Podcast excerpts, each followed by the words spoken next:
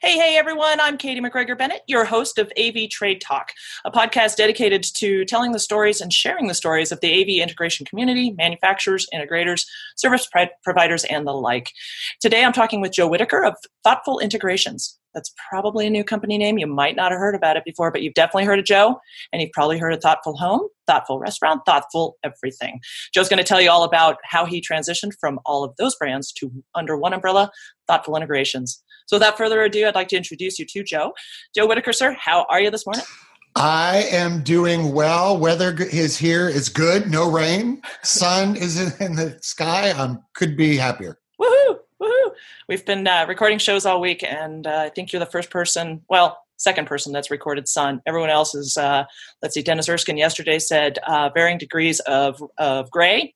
Kevin Main said it was 84 up in Toronto. We had, it was, it's just been, you know, and here we had six inches of snow two days ago. so enjoy your sun. Enjoy it. Please send some my way. yes. Coming out of tornadoes, we yes. we have sun. Yes. It's amazing. It's amazing, amazing. Well, and tornadoes, and we, uh, we're going to talk a little bit about that because you certainly have been in the uh, in in the middle of of quite a bit of weather lately. And uh, well, you were telling me some stories about what you're doing with your business and also for your clients to prepare them for disasters and um, disaster recovery. So definitely want to dig into that. But that's at the tail end of the show because right now I want to dive into your rebranding and sort of what what was the genesis of that and. Uh, you know, kind of bring us, bring the audience up to speed first on, you know, what you guys used to do as separate entities, and, and now what's all under the new umbrella. Well, well, you know, uh, brand and business is something that companies should evaluate a minimum every three years, five years max.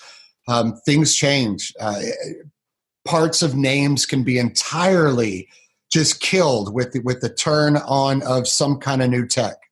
Uh, we've seen it happen with you know those theaters that were just you know Mister So and So's home theater, and then all of a sudden for five years home theaters weren't popular. You know everybody wanted home automation, so nobody called those guys. So, you know, in our past, we've consistently done that. When we did a lot of design um, and a lot of super custom work, we were Jay Whitaker Designs, reevaluated that um, into thinking a little different uh, about the way that we move forward.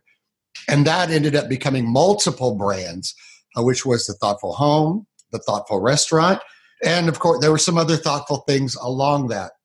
And that was trying to separate that. Uh, it's something a lot of companies also need to look at is do you do resi? Do you only do commercial? Do you do resi and commercial? Do you do hospitality? Um, if you have brandings that are identified specific for those types of business, then you're then you're then you're great. You're fine. Well, at least you used to be. Um, there's two reasons for that. You know, we've started getting away from I just do conference rooms, or I just do digital signage, or I just do bars and restaurants, or I just do homes. Um, most companies do more than one of those. And like we did to get that recognition and that build up, we had different brands. But what does different brands cause? Paying for different websites, paying for different business cards, different output in marketing, several so, uh, social media standpoints.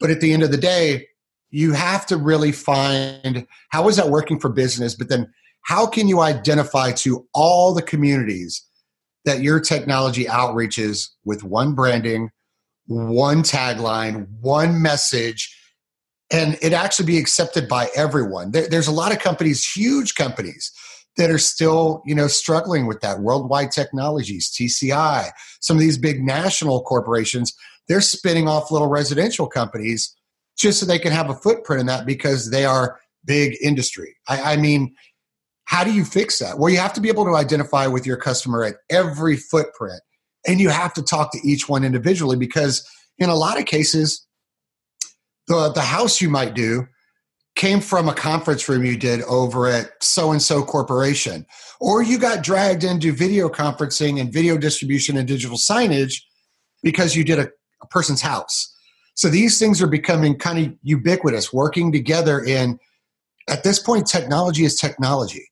Um, if you can take the technology and build a pleasing environment matched for what that environment is used for, it doesn't matter really what is your your core.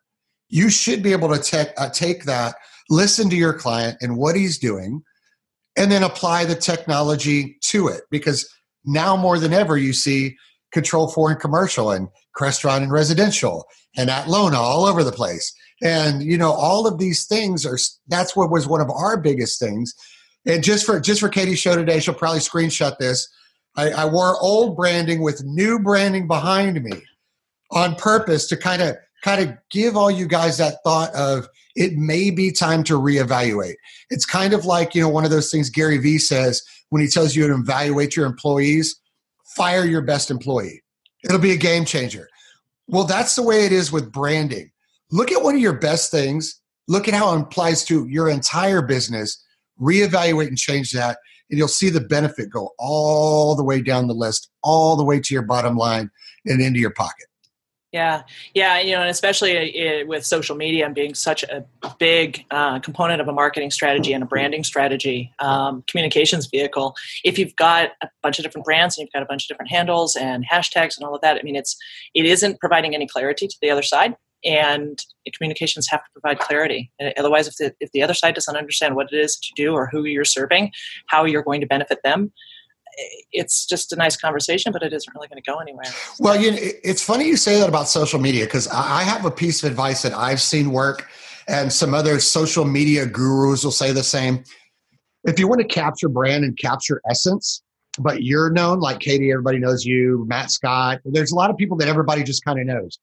But if you want to take brand to that next step and, and really be able to push it, I experimented. I did this for a year.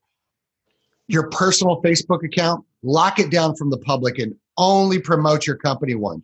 Your Twitter, if you have a personal Twitter, kill your personal name, put your company brand on there, utilize that for a year, and then create a brand new one um, just for the company and move all those people on your personal following over to there. Shut down personal brand and capture company brand with the audience you've already personally attained. It will do magical wonders, especially when you start getting into paid for marketing within social media, which does work because print is dead. Um, that that is the new the new mechanism. So taking yourself out of the picture and promoting brand only, that was another big thing in our brand change. We wear the thoughtful home by Jay Whitaker Designs. That's the other thing, you know, take personal out, promote brand first. And also, if you ever want to retire, mark mark this down. Write this down if you're listening to this right now. If you ever want to retire, get your name out of your company's name or you're never going to be able to retire. You're never going to be able to leave. Get your name out of there like now. All right, integrators, if you have uh, not already leaned in, you better be because Joe's just given you about 20 bits of advice there that probably save you and make you a ton of money. So, uh, rewind, play, rewind, play. You might hear me say that from time to time on these shows, but it's just because there's such great insights being offered. And really, I mean, you, you can take a course, you can sit through a class, and oftentimes you're not going to hear the advice you just got that's been tested in the field by someone like Joe. So, um, man, okay, Joe. So there's like five at least five things that I wanted to, to loop, loop back to. Oh, God, it's Friday. I'm going to have to try to remember. This is tough. But, you know, I, the, the point about your personal brand, and I couldn't agree with, with you more. And so much in the industry, uh, brands are developed out of someone's personal innovation, idea, development, or, you know, someone's personal brand. And so it's there are a lot of personal brands out there that are probably better known than the actual corporate brand or product or, or the innovation. Erskine, perfect example. Yes, yes. Yeah, exactly. Dennis Erskine of the Erskine Group. Yep, exactly. And to your point, you know, it, that company is forever known because of the name that's associated with it, and that is, and that is his. Yeah. And he needs to retire so he can come hang out with me more. I know, I know. I had him on a show yesterday, so there's a there's a great. Uh, we, we talked about the CEDIA reference uh, theater of the new HQ, where last time I saw you was there for that grand opening. So, um, so you have to take a listen to that show. Nice little time for a plug. That was AV Trade Talk with Dennis Erskine, Kevin Main. Check it out. Um, okay, so Joe, but back to you. So, um, personal brand. Want to do want to touch on that a little bit because it is something too that I preach with clients and actually anybody who will listen, which is that personal brand. And, and obviously, I'm creating a bridge between your per, the power of your personal brand and your company. But the personal brand, you yourself, you need to step into the background and become more of an ambassador for the brand than the spokesperson for the brand.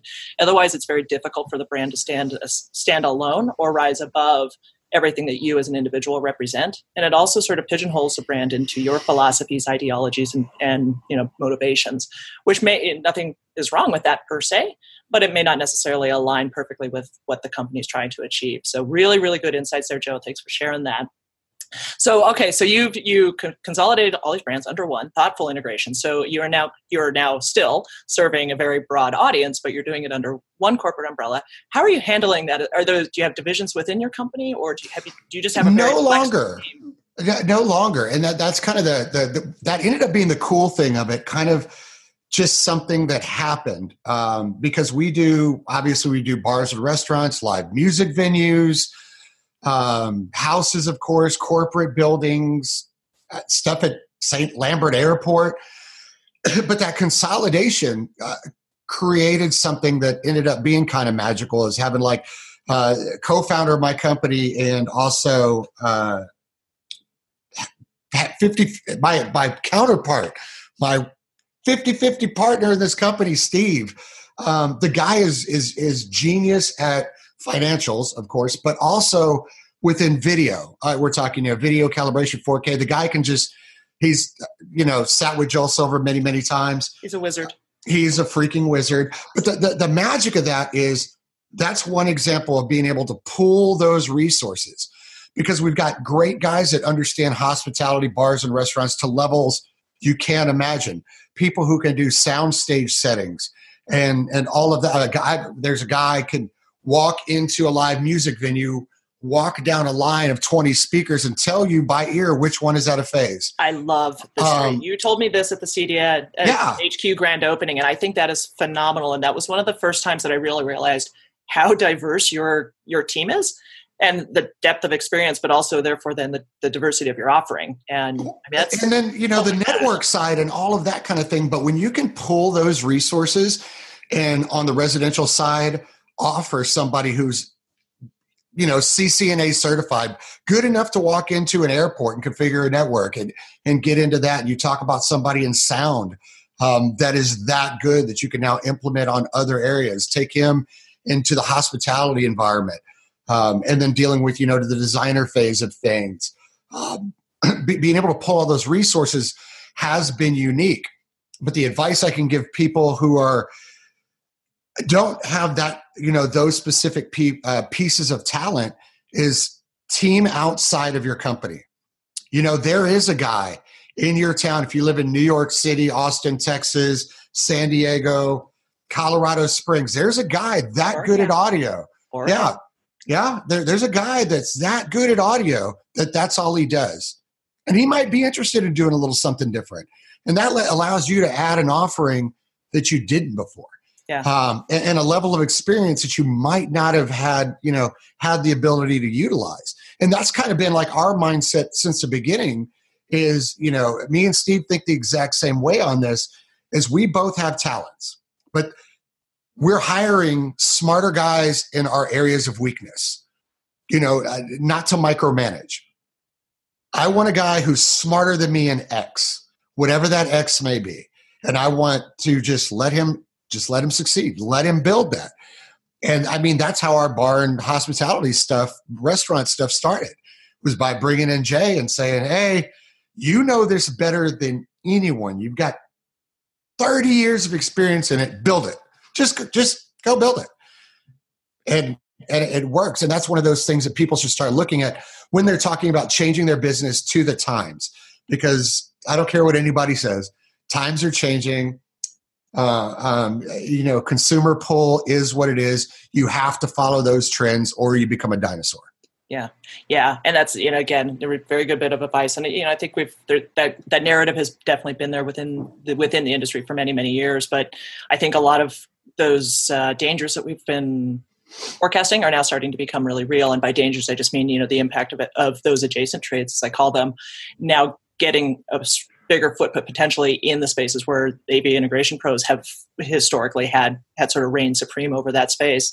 So you know, I think it's uh, again kind of commend you on on all of those all of those moves, um, and also be, to being open to um, outside resources or outsourcing being a positive thing. Um, you know, it's it's it isn't outsourcing isn't bad. Um, you know, I think there's in, in some trades, obviously, there are much skepticism as to is that really the right thing to do. But here, I absolutely believe that it is. And you know, in order to keep a smaller, smaller business running, um, oftentimes that's that's the best way to do it. Well, your your show has a pretty di- diverse yeah. uh, set of listeners. So, so on that, I will say to all of those who are business owners, CEOs, presidents, um, uh, operations people, like the biggest piece of advice I can give is you don't know everything. And when you realize you don't know everything, you want to find that person who knows more than you. Your, your job in those uh, those those positions is to lead with a strategic vision and let others execute upon vision. It may not look like in paper and diagrams exactly what you were thinking, but guess what? You're you're not that good at that. But the vision itself, the output, the end result is right there with what you what you kind of envisioned and placed out there. Yeah. And that, that's really important to, to realize is to take that, not be afraid of that. And at the end of the day, I don't care if you're a CEDIA member or an, AVIXA member, you are a technology professional, period. Yeah. Whether, you know, you cater to one or the other, you all know you do both. So it's one of those you just just start utilizing that to your advantage. Yeah, yeah, and to that point, you know, I think that you know what do we what do we call ourselves? You know, there's been the age old conundrum in the in the AV industry. You know, are we integrators? Are we tech pros? Are we technologists? Are we blah blah blah? Um, and and that debate, I think, will be with us until the end of technology doesn't time. You know, those two going down together, which isn't going to happen. But there was an article in Commercial Integrator. Um, I think it started, it surfaced last week and has been recycling again through this week with an architect, Danny Forster, who is very tech oriented. You've heard about him. He was, he was a couple of TV shows. Um, the engineering or build, extreme buildings. He was he was the guy that you saw going around and hanging off the side of buildings. I actually did a podcast with him, connecting tech and design. Little plug. He's a super cool guy, but he's been doing a lot of speaking at restaurant events. And um, one of the one of the components of his presentation was stop calling yourselves integrators because it doesn't mean anything to us on our side. Like, and therefore, if it doesn't really mean anything to us, how do we sell that service to our clients?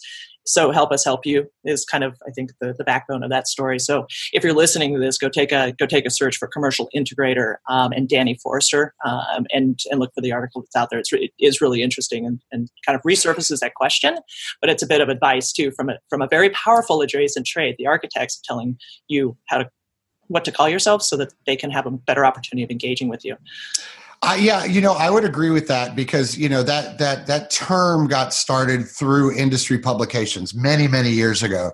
I actually think it was either Julie Jacobson or Jason Knott that was the first one to use that public, and it kind of stuck. But it is a what we do, not a who we are, and yeah. that's the thing. Because our our job, and and you know, those who have seen the um, CEDIA strategic work that's been going on integration is a word that gets used a lot. That's the act of bringing devices together. But integrator is a bad term for a person, so to speak. For a company, yes. For a person, no, because you touch so many different things. Yeah. Yeah. Same thing with dealer, and it's you know it's funny as a communicator. Dealer is the worst in my, word in my ever. world outside of podcasting. Dealer is the worst, and it's so oh my god, yeah. Go go down to Florida. To that. you go to Florida and Mexico and use the word dealer. You're going to have a whole different experience. Exactly, exactly. You know, it, it, deep uh, inner city or on the border and use that word. And um, yeah but you know i think it's it's funny because it's it's just it's that's the term we use. And you know to your point it's you know it's, it's so so there's another another bit of advice. Um, think of think of different terms and and again clarify that message so that the other side is very clear on what it is that you do and therefore what the benefit of your services and your company will be to them. So all right. So joe we got, we're moving moving on here um, because i you have you and i have been trying to talk for uh, let's just say six, seven, eight weeks, because you've been so busy. Um, not only with this this this consolidation of the brands into one, but you've um, you moved your space, and you are planning on a big event coming up next month surrounding uh, or around Control Four See for Yourself Day, June thirteenth. Um, tell us all about it and kind of what additional things you guys are doing around that to make a bigger splash. Well, so so you know the first thing in the relocation for any of you guys out there doing relocation, um, you need to look at it more than more than one level. Parking space is an obvious thing. Um, warehouse access, obvious thing. There's all those things, but start looking at the logistics of your area because um, if you're trying to bring in manufacturers for anything, or have events um, at your place, be smart about it. We, you know, when we when we all thought about logistics, we put ourselves five minutes from three different highways, an eight minute Uber ride from the airport, and one block from three hotels and eight places to eat. So you got to think about what you're trying to do with your business. If you're just trying to bring a customer in, that might not be important. But the fact that you ha- have a space that you can utilize in other ways, you need to start thinking about how else can I capitalize on a location besides just having meetings or just doing, you know, showing off some gear. So that was one of the big things about it, moving it and the layout of it. The next thing was um, doing a Control 4 certified showroom. There's lots of people out there that could do it and they're all scared of the cost and the expense. If, if you're if you're a Control 4 person, you already probably have the gear. You just need to change your mindset on presentation, have experience in education separated, um, and, and start working with them on the layout. It does not cost as much as you think. I've heard things out there and no it doesn't it doesn't cost what you think it does. It's it's a lot more affordable. And what you know other companies do about jumping you up when you really highlight their their products within a space is pretty important because then you have you know qualified generated leads um, that are built in. We're already getting that from more than one of the manufacturers that we're dealing with. One of the one of the other things to think about you know when you're when you're doing these offices and doing these spaces is how are you going to show and what are you going to show with? So you know we we're already looking at we recommend doing more than one show per year. So let's talk about grand opening first right? How to do a grand opening or a re-grand opening you can do that believe it or not. You need to get the best diverse group that you possibly can. You need to attract based on business and trickle down to individuals. So when you do a grand opening or event like that we've kind of reevaluated the whole thing, went from top to bottom. Invited the mayor of Maryland Heights. He'll be here. There you go. So you got the mayor. You got your big wig there. So then we went trickle down that, invited local businesses. Because guess what? Your five mile radius is your biggest concentration of business that you could possibly have. And if you do Facebook ads, start working it that way too. So the next thing is start inviting businesses that you deal with. So we deal with, you know, uh, people at the airport, a lot of other things we do a lot of bar and restaurants. So we have two of our high end restaurants bringing in, you know, uh, little walkaway food with one of our wine vendors who we're one of their they're one of our clients. They are providing the wine. Center Ice Brewery, which is a big St. Louis blues themed brewery, is bringing kegs of their beer, and the owner will be here. And then two of our High Point Sugarfire Barbecue will be here on the outside providing barbecue and stuff like that. So having it fun, but somehow tying it into your brand, support for your brand with every little thing you do is so important because then you've got somebody on the other side of a table talking and serving somebody that's familiar with you, your business, and what you do. You want as much of that as possible going on. Manufacturers, believe it or not, they do like to show up to your events. They really do. So have events where you can invite them in. We're going to have Control4, Sonos, THX, Cedia, uh, as many as we can get in. Hawk Technology, the list goes on. Skywalker AV, Pioneer Music Company. Invite them in, but ask them to do a giveaway. Giveaways, a pair of in-ceiling speakers, doesn't matter. Give away something that associates their brand with your brand to a consumer that you may or may not already do business with. That's a big one. It's attraction that brings them in, it hands them a product, and it associates your name with a brand name they know. That's it. When they go home, they're going to be like, oh, Sonos, thoughtful integration, Sonos, thoughtful integrations. It matches in their head. It puts something that goes home with them. Takeaways that remind, and put a card in there too.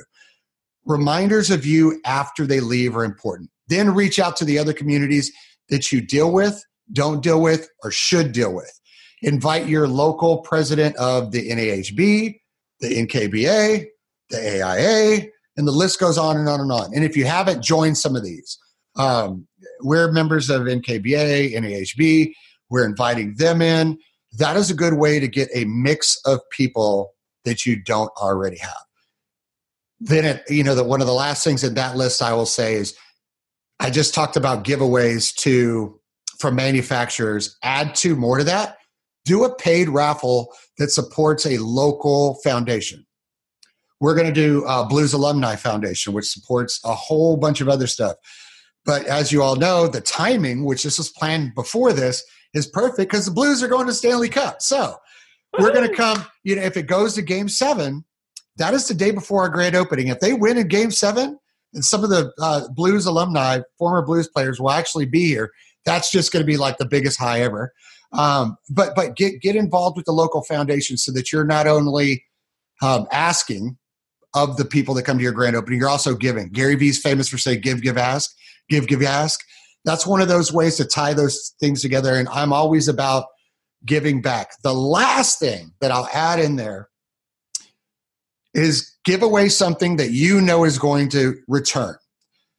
Big giveaway, large amount. When I say this, we're going to do a giveaway to builders. It could be a builder we already do business with, could be one we don't. We're inviting every big builder in, and we're going to give them a $2,000 um, voucher, basically, for the first new construction job we do with them. So they're going to pocket two grand, but it gets us right in the door with that builder at new construction, client phase, design phase, early on where we need to be. Something, something that's going to show growth. Give away a full project consultation to an NKBA or AIA member.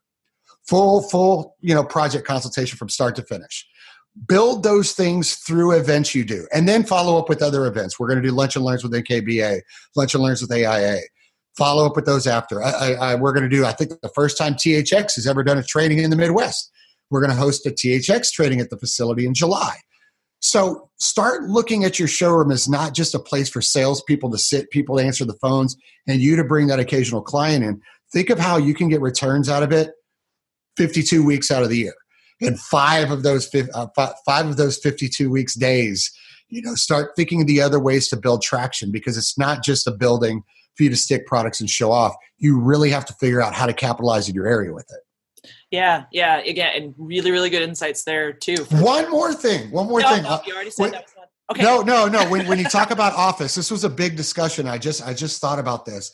You know, you see some there's some Control Four certified showrooms and other showrooms around the U.S. that I've been to that are gorgeous, extremely gorgeous. While they that may be good for them, my advice is don't do that.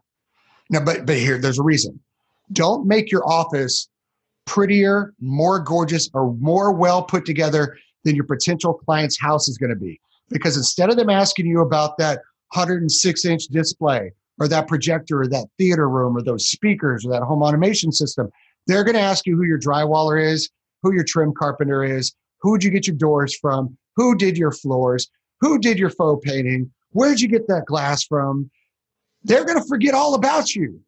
You need to make sure the things that are beautiful, good looking, attractive in your facility are the things that you sell.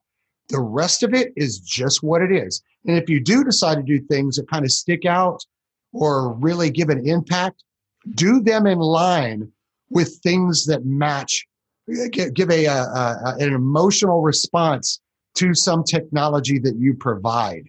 Don't don't go overboard. It's one of the biggest pieces of advice I can give. You don't want them asking about your vendors. You want them asking about you. Yeah, yeah. Again, re- very, very, very good point. And it, you know, great to have the alignment with those other vendors and make those um, make those partnerships known to those who ask, but don't make it the center point of the presentation. That exactly technology on uh, on the other end of this of, of, of the interest scale. The, pre- the prettiest after the grand opening. We're not starting because I need the space for the grand opening, but after the grand opening, we're going to be doing a huge Reva theater in. Cool. That will be the most beautiful thing in here. But that's because every single thing in that room we provide. Right. That right. that's kind of that theme and thought. Yep. Um, I, I'm going to flip this around so she can take a screenshot. If you're talking about engaging an emotional response, one of the most iconic two channel listening images ever, we stuck it in the two channel room because that's a big piece of art that elicits an emotional response that matches the theme of the room.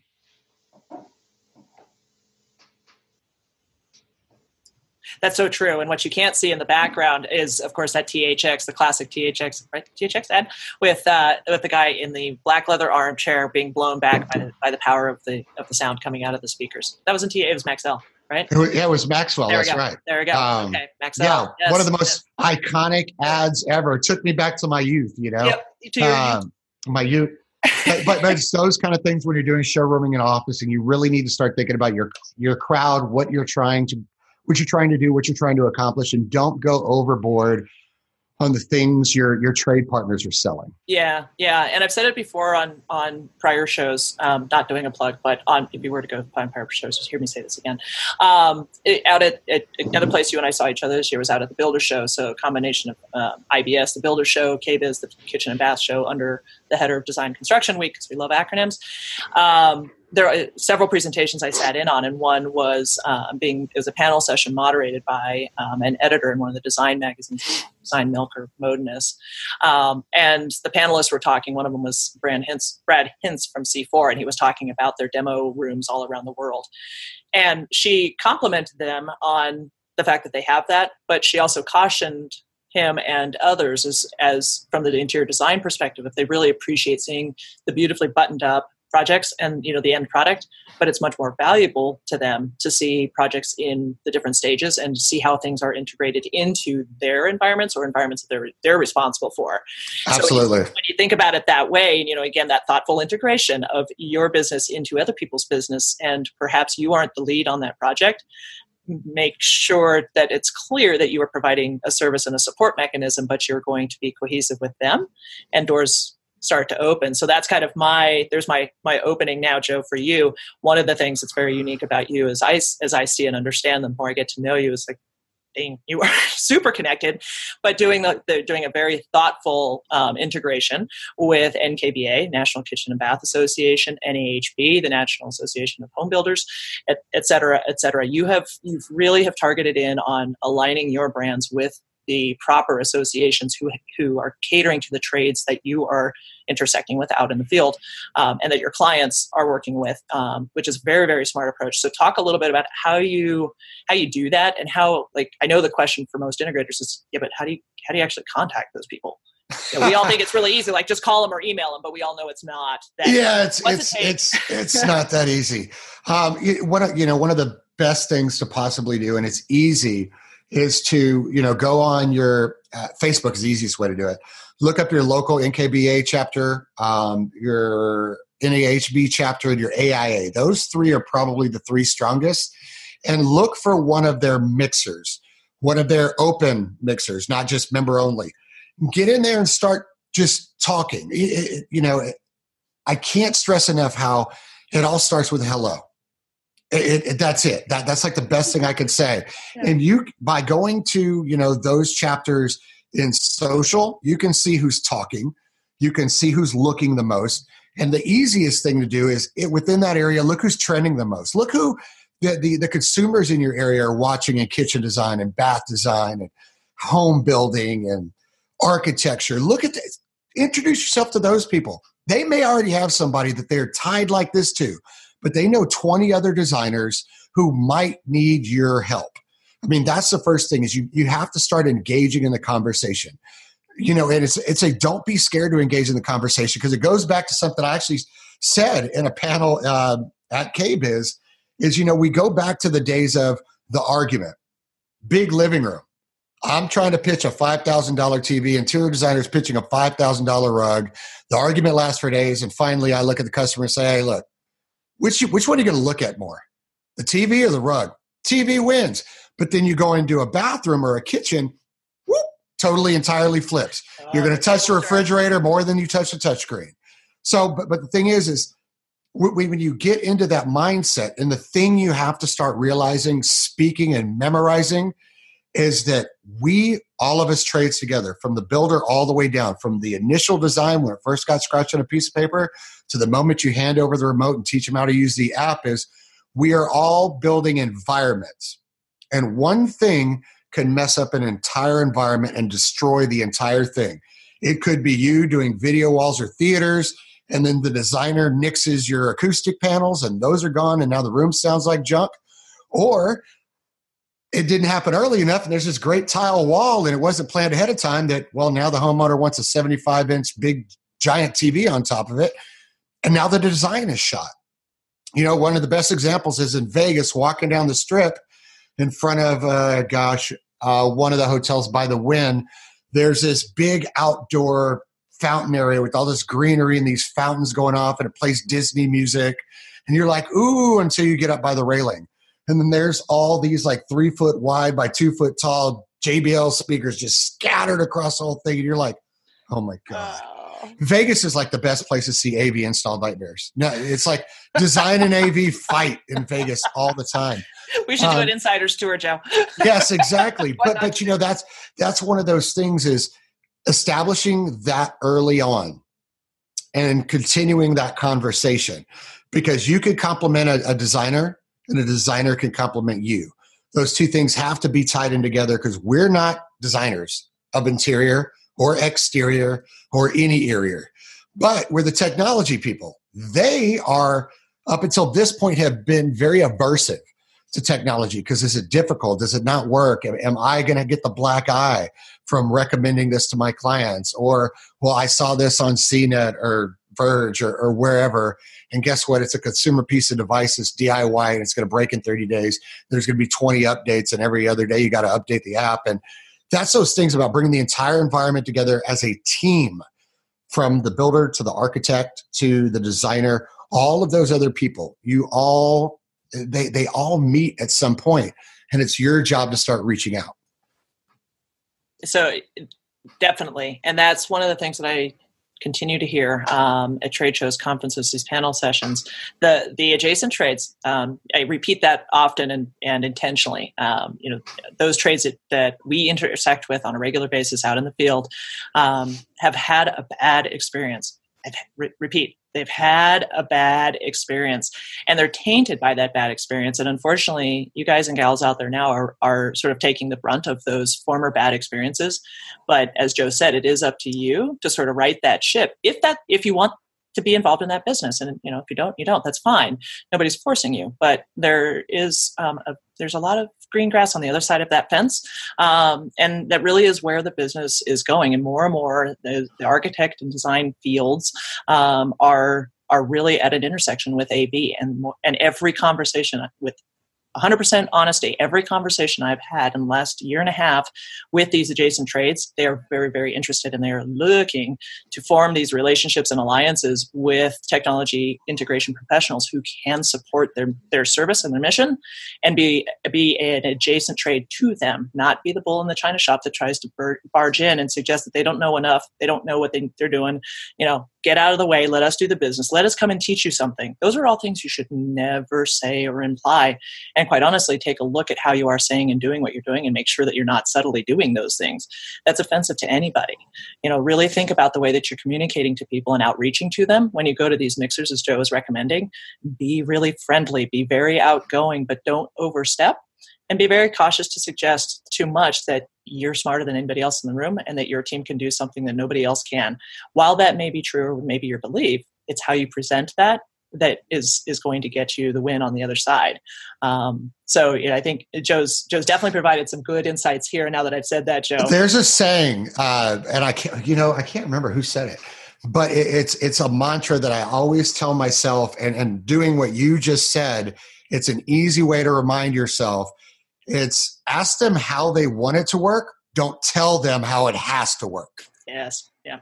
that changes the dynamic of the conversation immediately when you run that through your head. Ask them how they would like it to work.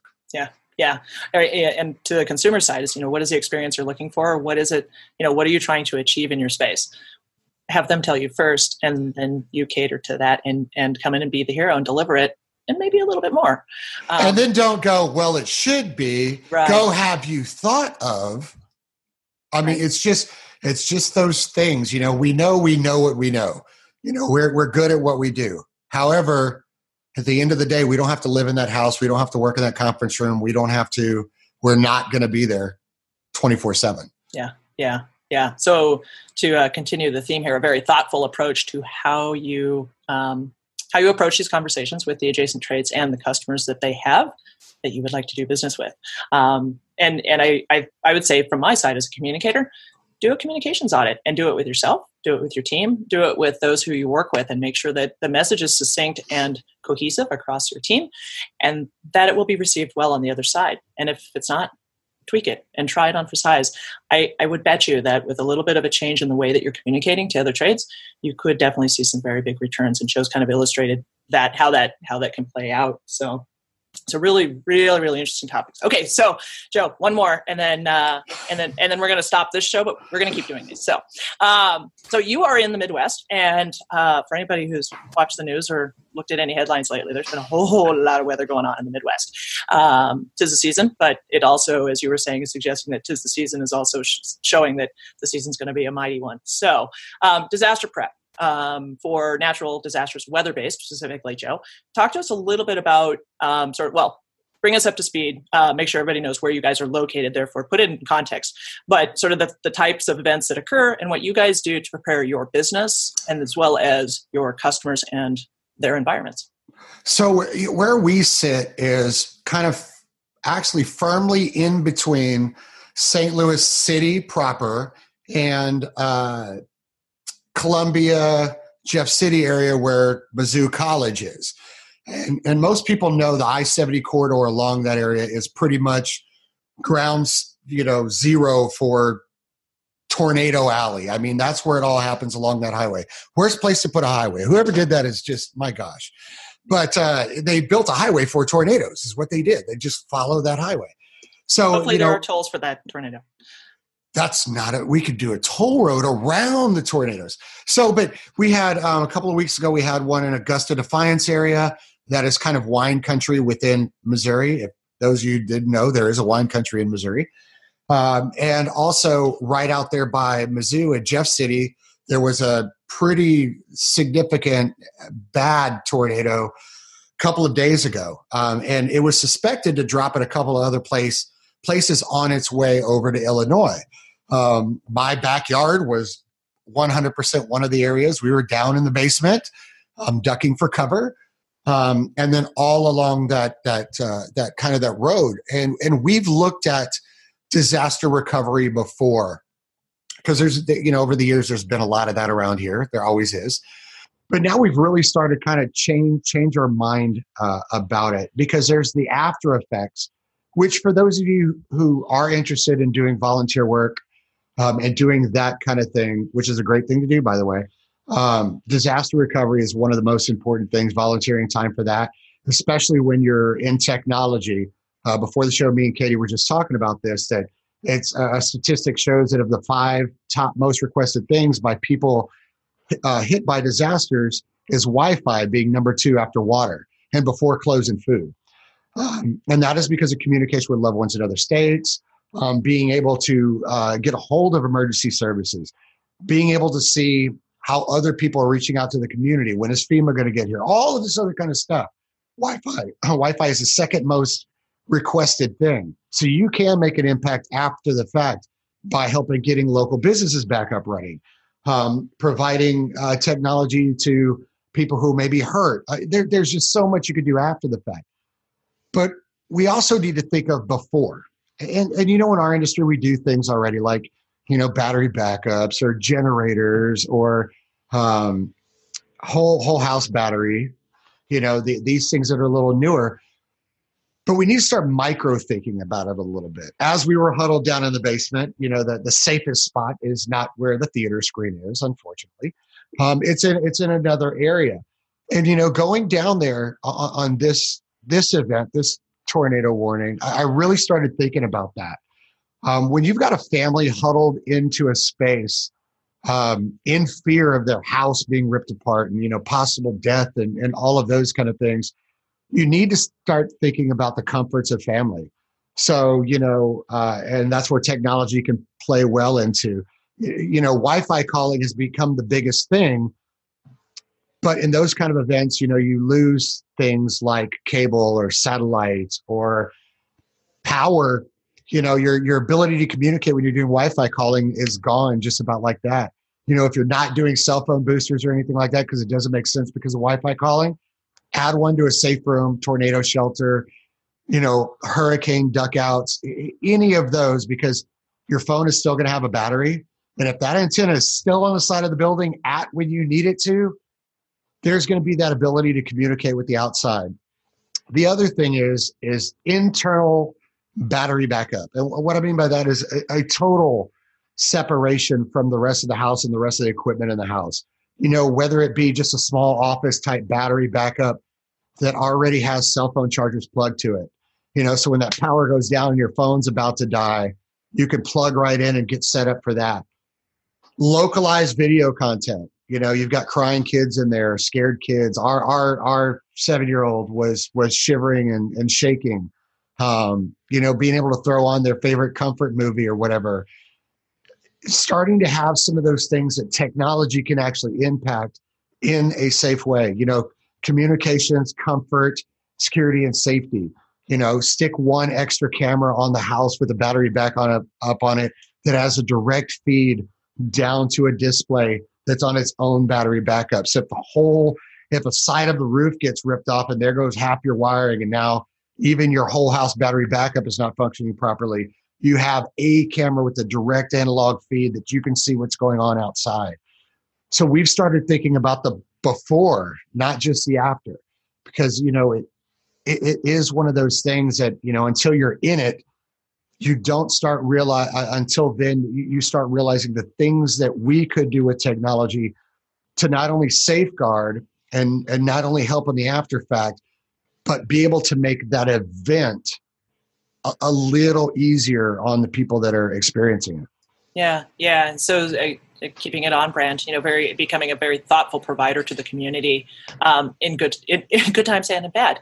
Um, you know much like like like marriage. Um, you know and i think that is it is really important. And as as technology integrators uh, you do have the ability to really be at that ground zero level um, and and make no mistake. I mean it's that's that's a good thing to do. It's you know it's good for the soul. It's a charitable thing. It's um, it's doing the right thing but it also is an opportunity to develop business for your company. And and and I, I want to mention one thing when you you know you start looking at that and you start looking at those kind of solutions. Yep.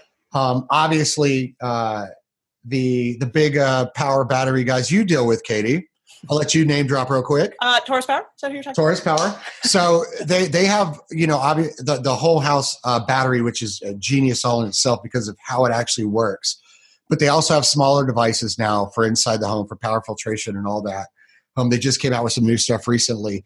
Um, but also, you can start looking at some of the smaller devices um, when you're in situations like that. You know, if you're in a, you're in a rush or you need something super small, you know, look at some of the Belkin stuff. I mean, and that's enough for just some cell phone charging. Um, Torus does have in-wall stuff and stuff that could go behind the TV now, which is a big, huge, huge bonus. But you want to isolate that area.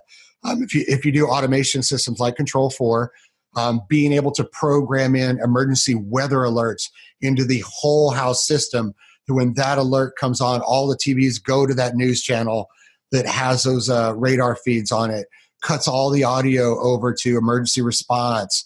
Um, you know, doing those kind of prefaces to it. Um, looking at cameras that can function outside the norm. You know, Hikvision, Axis a bunch of those still make analog cameras. You take that analog camera, put it on a, battery backup, run a analog analog camera. Now you can actually see outside. Um, Wilson uh, cell phone. Uh, if you guys don't deal with Wilson, if you're a small solution like that, where you're trying to concentrate on a single room, especially at what we consider a safe structure, brands like that are what you're going to go for. Don't get the off the shelf stuff. So that you know, start looking at the things that you can implement, you can provide um, to actually start doing this because believe me, you know, I'm not one of those, oh, global warming and no, no, but but it is evident um, through this last year that this year for weather is going to be really bad, significantly different than we've seen in past years. I mean, Katie just got snow. Dave, David Weinstein in Colorado was just talking about the snow they're getting up there, and I'm like, wait a minute, it's, it's, it's summer, late spring. Wait a minute um, you, you, know, and the tornadoes hitting early. And then we'll be rolling into uh, hurricane season uh, before you know it. So it, we're seeing significant differences, and you know, could just be you know cycle, but we have the ability to help our clients and our communities a lot more than we could in the past decade. Yeah. Um, I was in the hurricane that hit Houston and Galveston Island. I was living there at the time. And the entire area that I was in um, didn't have electricity for almost two and a half to three weeks. We didn't have water for 14 days.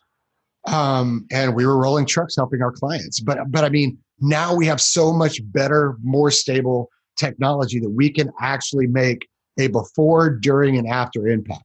Yeah, yeah, and I think that's that's a, a, very important part of the story is before, during, and after, and you know, obviously how you how your business is structured and and you know will sort of dictate what you're capable of what you're able to do, not what you're capable of doing, but what you're able to do, and how much time and support and resources you're able to provide. But every little bit matters, and um, it's just a way to, to sort of further in, in, embed your brand and your company in the community and become uh, a provider um, year round. So, um, really, really good insights, Joe. And it's funny because this wasn't even planned as a topic for us to talk about today until last well yesterday when we had to reschedule because you had to go out on site. So let's let's kind of put that into context. Um, right, so you had to go out and take care of some technical stuff on a project after um, disaster struck. So tell us that story. Well that that one wasn't it wasn't that bad. It, you know when these things you could be you know the worst off which is you know life starting over is the best way to put it. I, i've seen that personally but um, when you when these things come through, there's always offshoots or other stuff. You know, the example that I have was, you know, when your satellite dish totally disappears, it's like not even there anymore. That's gone.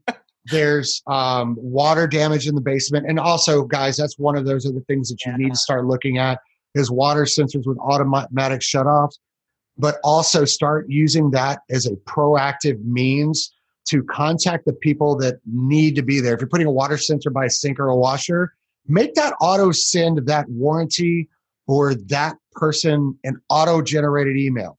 Send the plumber an auto generated email that says the master bathroom sink is leaking. There's no plumbing in the basement. Send it to the builder or a subcontractor, letting them know that this little storm, the entire basement is flooded. The sump pump didn't come on. The sump pump is out start using that in a proactive means, which is what we had to deal with. You know, you've got flooding, disappearing of dish, down wires, um, canopies torn off with stuff just destroyed, um, service provision from phone, internet, everything gone.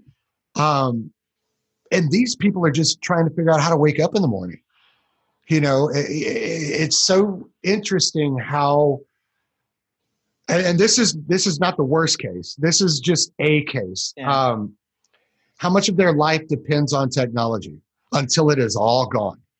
From the minor, which this one was, to another one where the entire roof is gone, just entirely gone, but the walls are still standing, and that just saturated saturation of water and everything that comes in there. There's other things that you'll have to deal with. Um, as a technology professional, whether it's business or residential, where you are now the go to guy, which I've in the last year, I've had to deal with this a lot because of tornado, severe lightning storms that we've seen here lately, where you now are the go to between the insurance adjuster and the homeowner. Um, to you, that may seem like a lot of busy work. Uh, a lot of the customers should be doing this. No, they shouldn't. They're trying to worry about getting their kids back and forth to school. What hotel are we going to stay in? How am I going to get food? All of these other kind of things. You need to be that proactive and giving person at that point because at the end of the day, you have to remember that jobs like that and those people like that are why your business is even open. They just lost everything. Now you need to step in and be that intermediary because you know we all we all pay for insurance. We know the way insurance works. They're going to try to hit you with the bottom dollar, the lowest amount, which I've seen five times in the last year, where it's, oh, you had a you know 75 inch uh, Sony XBR. We're going to send you a 75 inch Vizio. No, you're not. No, you're not. No, you're out of your mind. You had battery backup. Yeah, no, we're gonna. No, you're not. No. Here's I dug up every single invoice, what it costs in, what it costs now, or if there's a direct replacement because that was you know, discontinued or EOL, here is the nearest thing to this. You are going to replace all these things. And then we may make a buck, we may not, doesn't matter. you know that's that that's that the, the karma of business is what i like to think of it as yeah oh, I, I my lights were on that month because of that client you know now it's my turn they don't have lights anymore so it, you you have to start thinking that your business isn't just about the bottom dollar or you know how many hours can i spare as a tech you know for my techs no there's a point where those those roles are reversed and you have to take care of them the way they kind of took care of you. And we have seen that a lot lately. Um, the, the insurance thing is one of those, which was part of my yesterday, um, which is something that you don't have to do, but you absolutely should do. And in most cases, honestly, other than you know having to acquire the products and any margin you might make from the insurance company, for me, you shouldn't be charging your customer for that legwork you should give that to them. Um, that's just my personal opinion. And believe me, business karma is a real thing, guys. So that's what I have to say about that because you you have to deal with all kind of things when disaster strikes, from the absolute worst to the minimum. In some cases, like the other day, it was a a plethora of all of the above, from worst possible scenario to their dish just got knocked out of line. Um, but you've got you've got to prioritize that and then make sure that you can't get to somebody just because their dish was aligned. You are communicating and letting them know you know what the severity of is, uh, of this is. I will get to you accordingly, and believe me, they will totally understand. Yeah, yeah, yeah very good points, as as has been the case throughout the show today. Um, business karma and karma of life, yes, they are very real things, and uh, I, am a firm believer as as well. So I'm glad I'm glad that you brought, that you brought that that you brought that up. Um, I think it's there's you also talked about some new technologies um, and categories, and so I'm just going to throw you uh, starting wind, winding down now. Uh, but but um, I, let me just throw this at you because I'm really curious, and don't overthink it. I've given you plenty of time now to start thinking what is I'm going to ask you of of products, technologies, or categories of things that you have provided to your customers over the last two years. Um, what are or since things have come to market in the last two years. What's a new product technology innovation or offering that that you're really into right now um, on behalf of your customers? So, you know, so for instance, the water sensors. That's sort of where I'm going. Is that's not been a traditional AV integration category, and yet it is. It should be right in the heart of everything we do. Now you can't use that one. I mean, you, you know, the, the, the well, yes, you need to. You absolutely. The funny thing is, is when we were located in San Antonio, Texas, 17, 15 or 17 years ago, we dealt with and we partnered with a company called, I don't even know if they're still around, um, called Flood Stopper, which was whole house water leak monitoring and shut off. This was 17 years ago. Um, but it's one of those things where consumer awareness wasn't going on like we have now with Google and, and Nest and Amazon and all of these other people. Now we have consumer awareness because we were preaching to our clients but our clients were only a you know smidgen of the entire consumer space. Um, as far as new and intriguing and things we're talking about, I mean, obviously, audio quality has made a comeback. That I get it, but I kind of don't get it. Like I'm a big fan, of course. Yes, I always want you to hear better audio um, and, and better sound quality. But uh, where the trend came from, I would love to figure out because it's getting back to the roots of what sound really is. And then also the usage of sound, which is important to me at this point. Um, and I talk about a lot to uh, not just my, my clients, but interior designers, kitchen and bath especially, is what is the purpose of the music in this room? Are you damming out? Are you watching movies? Is it just background ambience? Is this just a dining room where you don't want to hear the guy next to you chewing? Um, you know what what what is the case here? And then you start talking about acoustics and kitchens and baths where you know you have very bright reflections all the time because that's the nature of tile and mirrors and countertops and somebody if there's a designer out there who works with manufacturers can somebody build me a sound spongy countertop i just thought of that please build that because most speakers are located above a countertop or an island. so so interesting point on that. I don't know about the countertop, but my one of my sisters lives in Seattle, and they just went through a renovation last year. And last time I was out visiting, and she was proudly showing off her kitchen. She's like, "Okay, so just sisterly advice." She's like, "This is the couple of things I wouldn't do over. Yeah, yeah, not worth it." She goes, "But the number one thing that was worth it. Check this out." She takes her cute little hand. And she goes, "Ding, ding, ding," in the in the uh, the sink. It's the big stainless steel sink, deep, wide, should be very loud. What I was expecting to hear was ding, ding, ding. What I heard was so her, she's got a, a rubberized um, uh, underside to the sink, and it's a and and literally it you don't hear the metal. So you think about it, it's like such a simple thing, but what you're not hearing is that tink tink tink or the clank of the silver as you drop it in, or you know, and it's like we just don't need that stuff in our life. So it's cool that you can eliminate it. So I'm sure if you do it in a sink, you can do it in a countertop. Right? Yes. Do you, do you want to know the business innovation behind that real quick? It takes five seconds. Yeah. The reason why you see that in a sink now, you're going to start seeing in a lot of products is Dynamat's patent is yeah. Up. Oh no. So that that stuff underneath that sink is Dynamat. Dynamat. Their their patent is over. So now it's like you're going to see it in sinks, you're going to see it in refrigerators, you're going to see that stuff everywhere, which is to me great. Yeah. That's great. Now it's going to be in stuff where I've always needed it, like on back boxes and electrical walls. I mean, you're just going to start seeing it everywhere. Yeah. So you know that that's one of the things is sound coming back to the forefront. One of the other things is Control4 just announced their OS 3.0, um, which will be available for install for c- clients um, on Tuesday. Um, Crestron's 3, uh, OS 3, will be sometime in the summer. But uh, interfaces, and I think part of it has to do with the way people are using voice now, is user interfaces are changing back to a much easier – much more holistic driven um, uh, way that they're that they're put out there. You know much more natural. What room am i in? What do i want to do? What do i want to touch? It, now it's much more because that's the way voice works. You know voice you look at any voice algorithm and although now with josh ai you could say it in different order but it's it's always where what when how loud how bright you know you know eh, that's just the way that those things are built. Well now ui um, you know is really moving in that direction.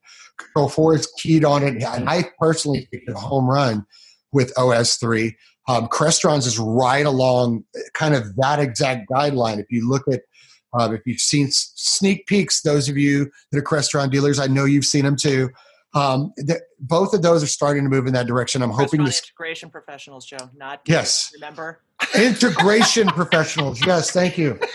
Um, but but yes, it's starting to move in that direction, which is a good thing. And then also having the phone, um, the phone interface match the touchscreen interface is is also a big huge boost um, because then that allows those kind of things. Of course, you know I'm always hot about voice. Um, it, it, even it's funny that your voice cracked right as you said my, that. my voice is cracking. um, it, it's even down to the, the consumer based products with um, Amazon's version, Google's version, and some of the other ones we're starting to see out there. Is it is getting better, and it is starting to see a consumer uptick. Yeah. Learning how to use that in environments, though, is the important part. If you're if you're putting these things in from our side, learn you know how far away from a corner of a wall you have to put these you know multi-directional microphones. Look at different ways to install them and interface them into the home. Consumers want this now. And a lot of us are still not me myself but a lot of uh, people in our industry are still scared of this technology. But you have to think it's been coming in like 08 you had voca out of canada that was already doing voice control with control4 you had ted over at uh, voice pod. I mean, this has been coming, but everybody's been slacking on it because they, it's like, man, I'm scared of this. It's new tech. Well, guess what? Your job is new tech. Um, so it, it's starting to look at those things. The things that I should caution about is because, of course, we're still pushing 4K, and you know now we're actually seeing 4K content. Is you know we're stuck in an era right now. If you harken back to the past, there's already a good kind of description of this when uh, HD first came out. You had EDTV, which was modified analog, and then you had 720p. And we all were like, woo, $30,000 Fujitsu 720p TVs, here I come. And, the, and then before you knew it, 1080p was here, and those TVs were trash. We're right in the middle of that because we just started pushing 4K. Samsung already announced 8K, 16K. I'm not even going to go there, but you get my point. Is you you really need to start looking at being um, a little agnostic to those type of, technologies. Don't let those be your your sales leader, so to speak, because believe me, your consumer and your client is as scared of that transition as you are. So if they want it, great, they can have it. Don't push. Um, because we're not sure, nobody's sure where that is going yet. You know, you've seen OLED prices drop and QLED prices drop and 8K and eh, we're we're in that area of evaluate your clients, evaluate what they are. If you're selling to a 65 year old male and female, either or, um, because there are differences in the eye between the two, believe it or not. Um, if, you're if you're selling like that and you see they have glasses and they want 8K and it's under 100 inches, advise them not to. Just say it's humanly impossible for your eye, for you to tell the difference between the two. You can't.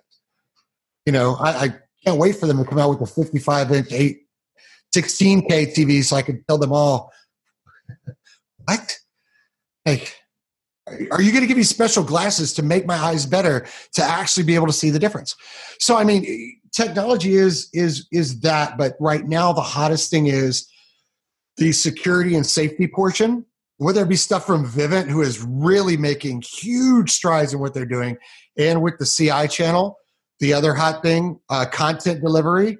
Start looking at what, so what some of the other guys are doing uh, dish network in particular um, transition into uh, 5g and what they're going to be doing with that on how content is being brought into the home.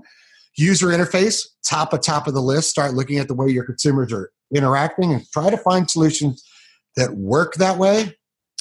Great audio. Don't forget about great audio.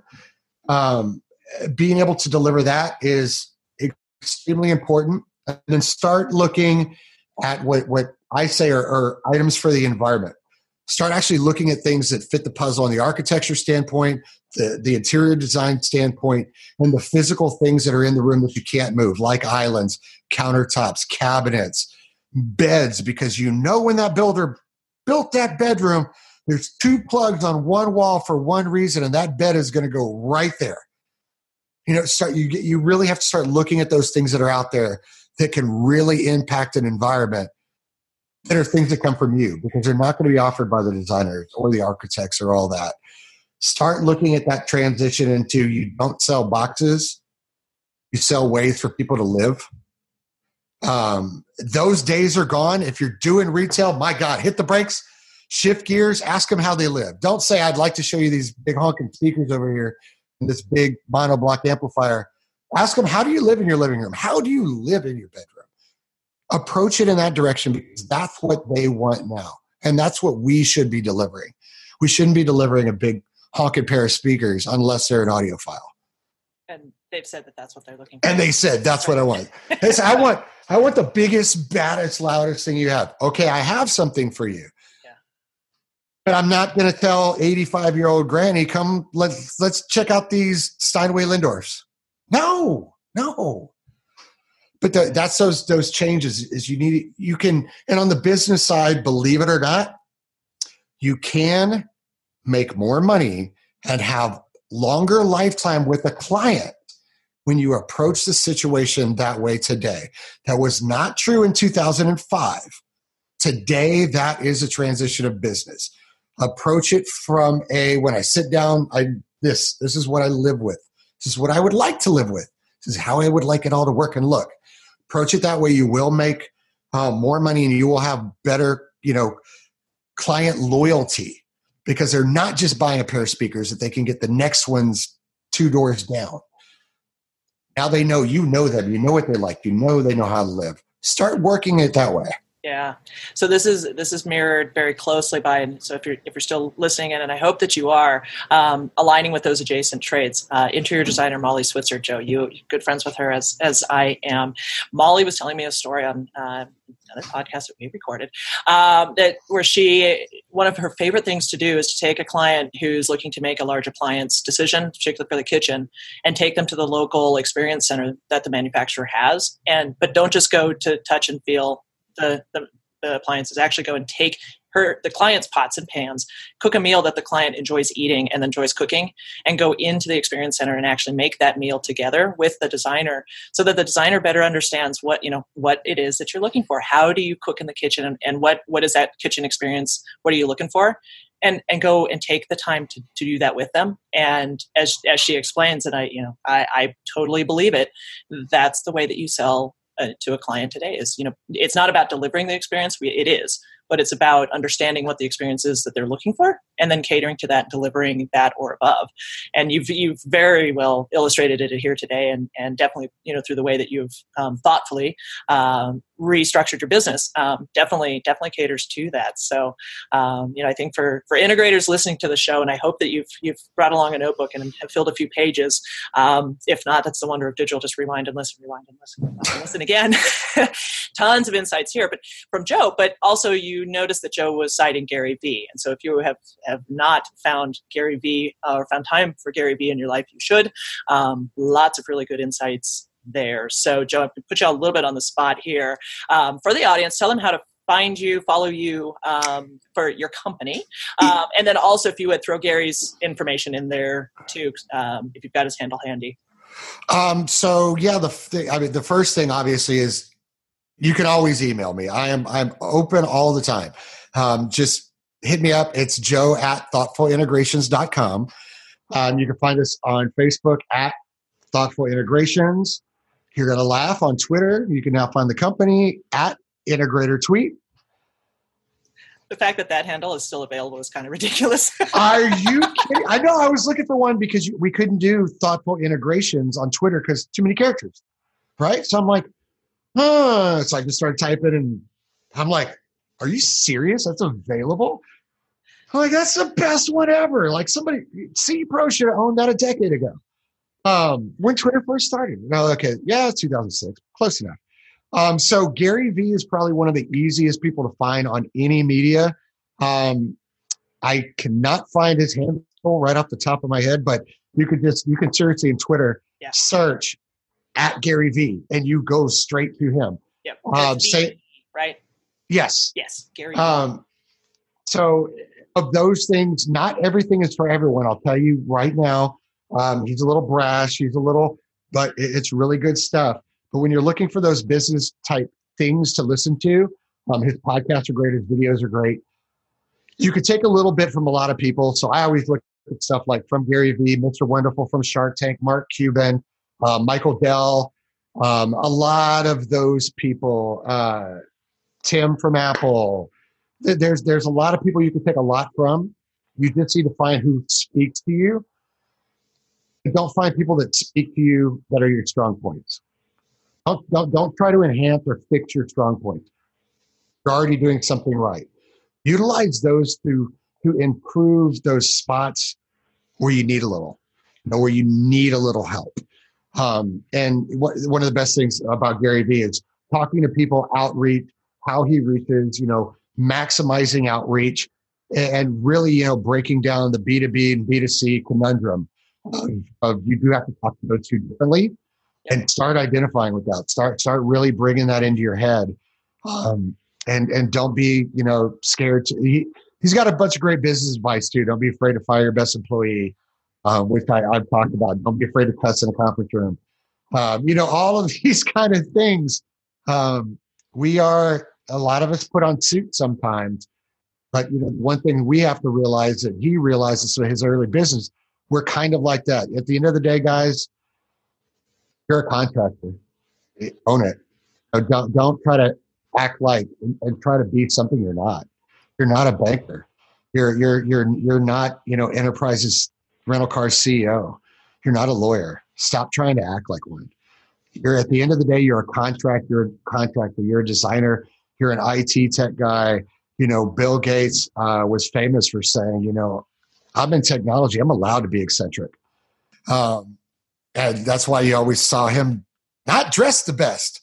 Um, it, it's just that thing. Don't, don't, guys, don't try to be something you're not. Own it, advertise it, and capitalize on it. There you go. Wise words wise words.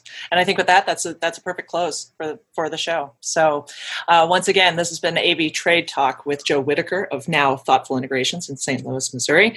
Uh, Joe provided all of his contact information just a few minutes. So, once again, rewind, play, rewind, play, rewind, play. There we go again, right? So, Joe, thank you again for taking the time. Uh, we're going into a holiday weekend. Hopefully, you get some time by the barbecue. We still have to get ours out from underneath the snow, but I think we're close. Um, that's life in the mountains, you know.